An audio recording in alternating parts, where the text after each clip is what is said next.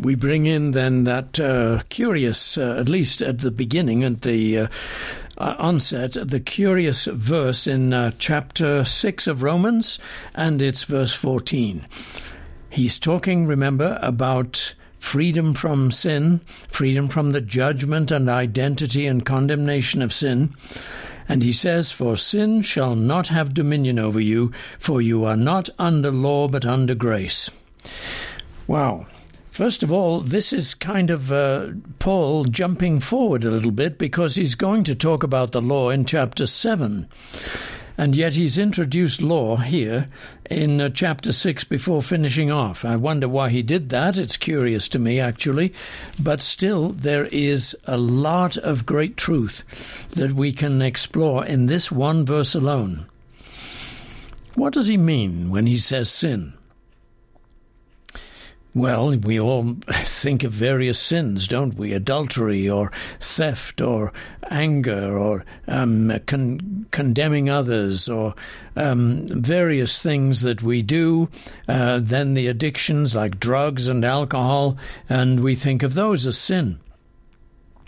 But Paul is talking about sin in a much wider way. How do I know that? Well, partly, of course, because of the context I've been teaching you from uh, for the last several weeks. But in the verse, it says, For sin shall not have dominion.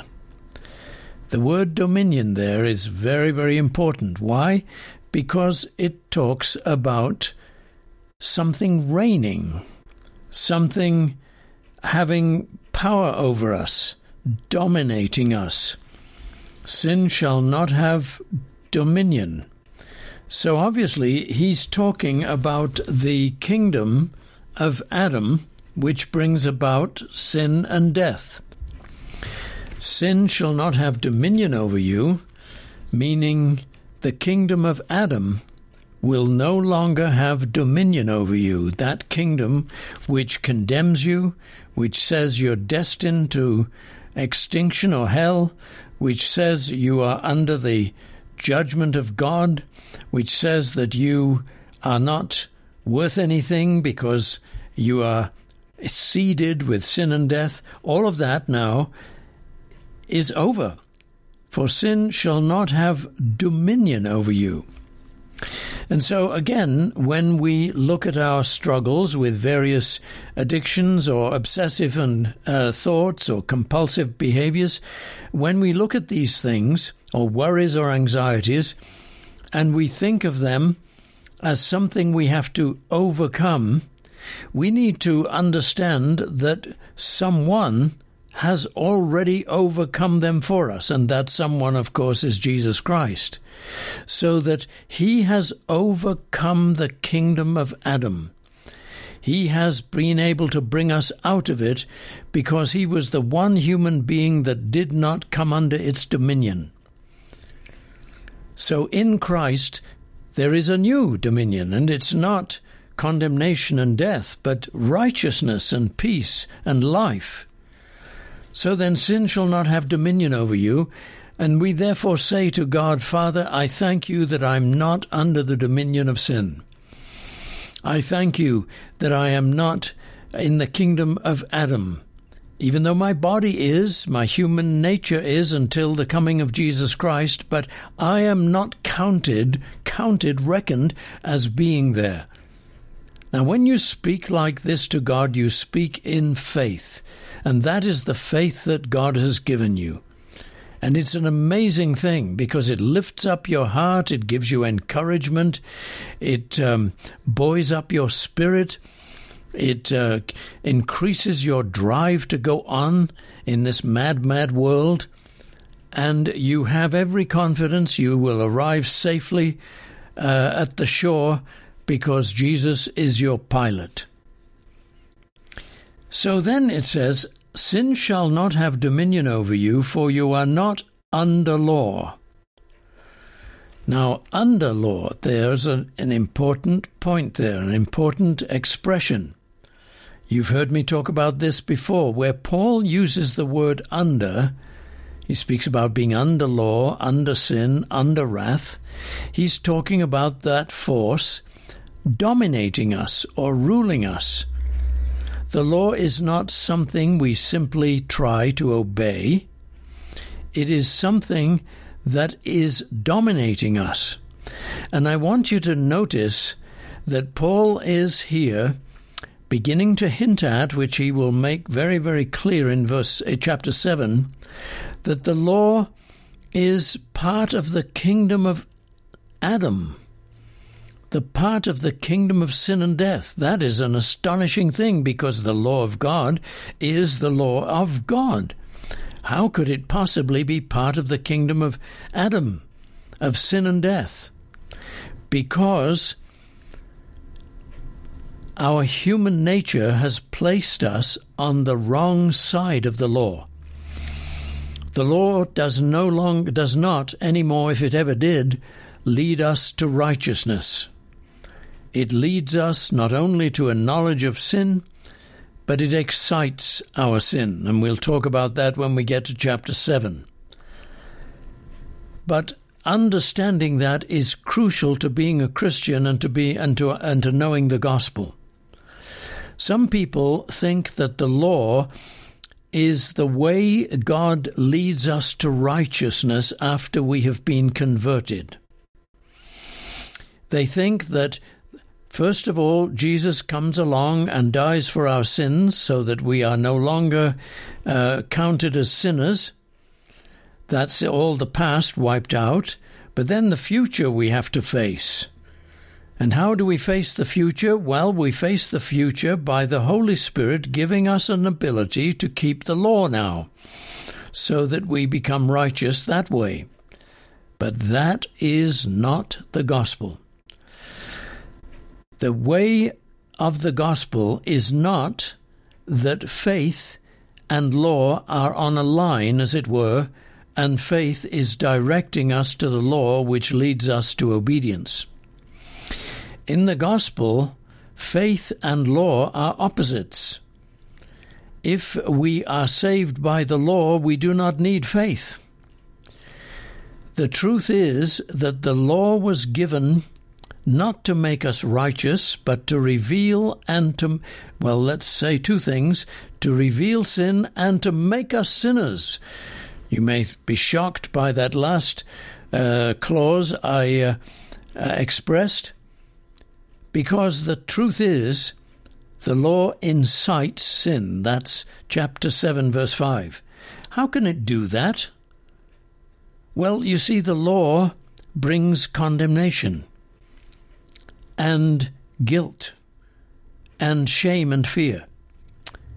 And what that leads us to do is to be afraid of God and shut us shut him out of our minds to forget him. And so we hide from him, just as Adam and Eve did, and we put artificial clo- spiritual clothes on to impress him somehow. But we know we can't. And finally, we just dive into the cave of sin because that's the only comfort available. So sin is excited by the law.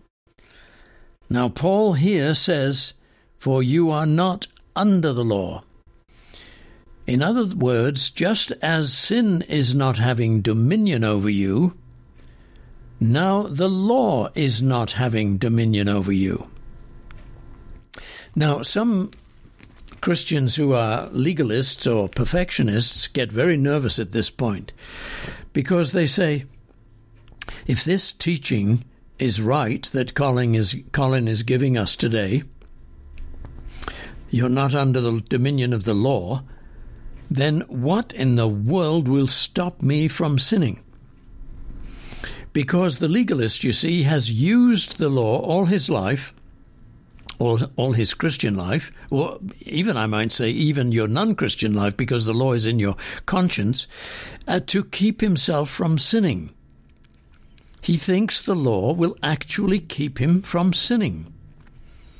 And that is completely diametrically opposed to the purpose of the law. Paul says the law makes us conscious of sin and excites sin. And what he is doing there is correctly interpreting history. Why did God give the law in the first place? Did he give it to Israel to make them holy? No.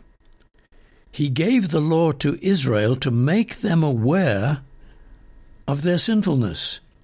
Well, why would he want us forever to be aware of our sinfulness? So that we would, so that Israel would lean upon the sacrifices which were given every day on behalf of Israel's sins. The morning, you remember, the morning sacrifice and the evening sacrifice every day. And then all the individual sacrifices given for individual sins. When Israel or the people of Israel sat down on a rock and paused and thought about that, they said, they must have asked, Why am I giving these sacrifices? And what is that sacrifice, that morning and evening sacrifice, all about? And of course, they would have thought, well, something else, someone else, that animal is carrying my sins to the to the uh, to the uh, to the uh, altar. Well, how do I know I have sins? Well, because of the law. So you see, the purpose of the law is not to make me righteous, but to point me to, is, to Jesus Christ, to the sacrifice of Christ for the sins of the world. But you say, well, then, if I'm not under the law, then it's not pointing to my sin anymore. Well, precisely. Because you're not under the law because Christ took your sin upon himself at the cross. And so you are now under grace. Look, you can't be not under the law and nothing else. In other words, if you're not under grace, you'd better get back under the law again in order to control yourself, but of course it won't control you, it'll just torment you. But at least it's better to be tormented until until you rush back to the sacrifice of Jesus. But there are many Christians today who are not under the law and they're not under grace either because they've become liberals and they're just living within the so called comfort of their more elevated human nature. Uh, they don't believe in the gospel anymore. They've become humanists and uh, they're not feeling guilt, but they go on happily in this life but they're not happily under grace either. They're just under self confidence. That is 100% delusion. But we are not under the law because we are under grace. To be under grace is to be under the loving, kind, generous, merciful, comforting love of Jesus. To be hidden behind or under his wings, to be safely within the cleft of the rock. To be under grace is to be sure of eternal salvation because God has given Jesus as our righteousness.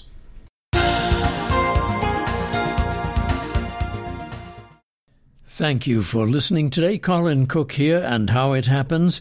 You can listen to this broadcast on the radio at 10 o'clock in the evening in the Denver and Colorado and surrounding states areas, or repeated at 4 in the morning on KLTT AM 670, the call letters and numbers, AM 670. And you can also hear this broadcast any time of the day or night on your smartphone. Simply download a free app, soundcloud.com or podbean.com, uh, and key in how it happens with Colin Cook when you get there. If you'd like to make an end of year donation, please do so. You can do so online at faithquestradio.com. Thank you so much for all your support, your little notes. I do appreciate them very, very much. And so I'll see you next time. Cheerio and God bless.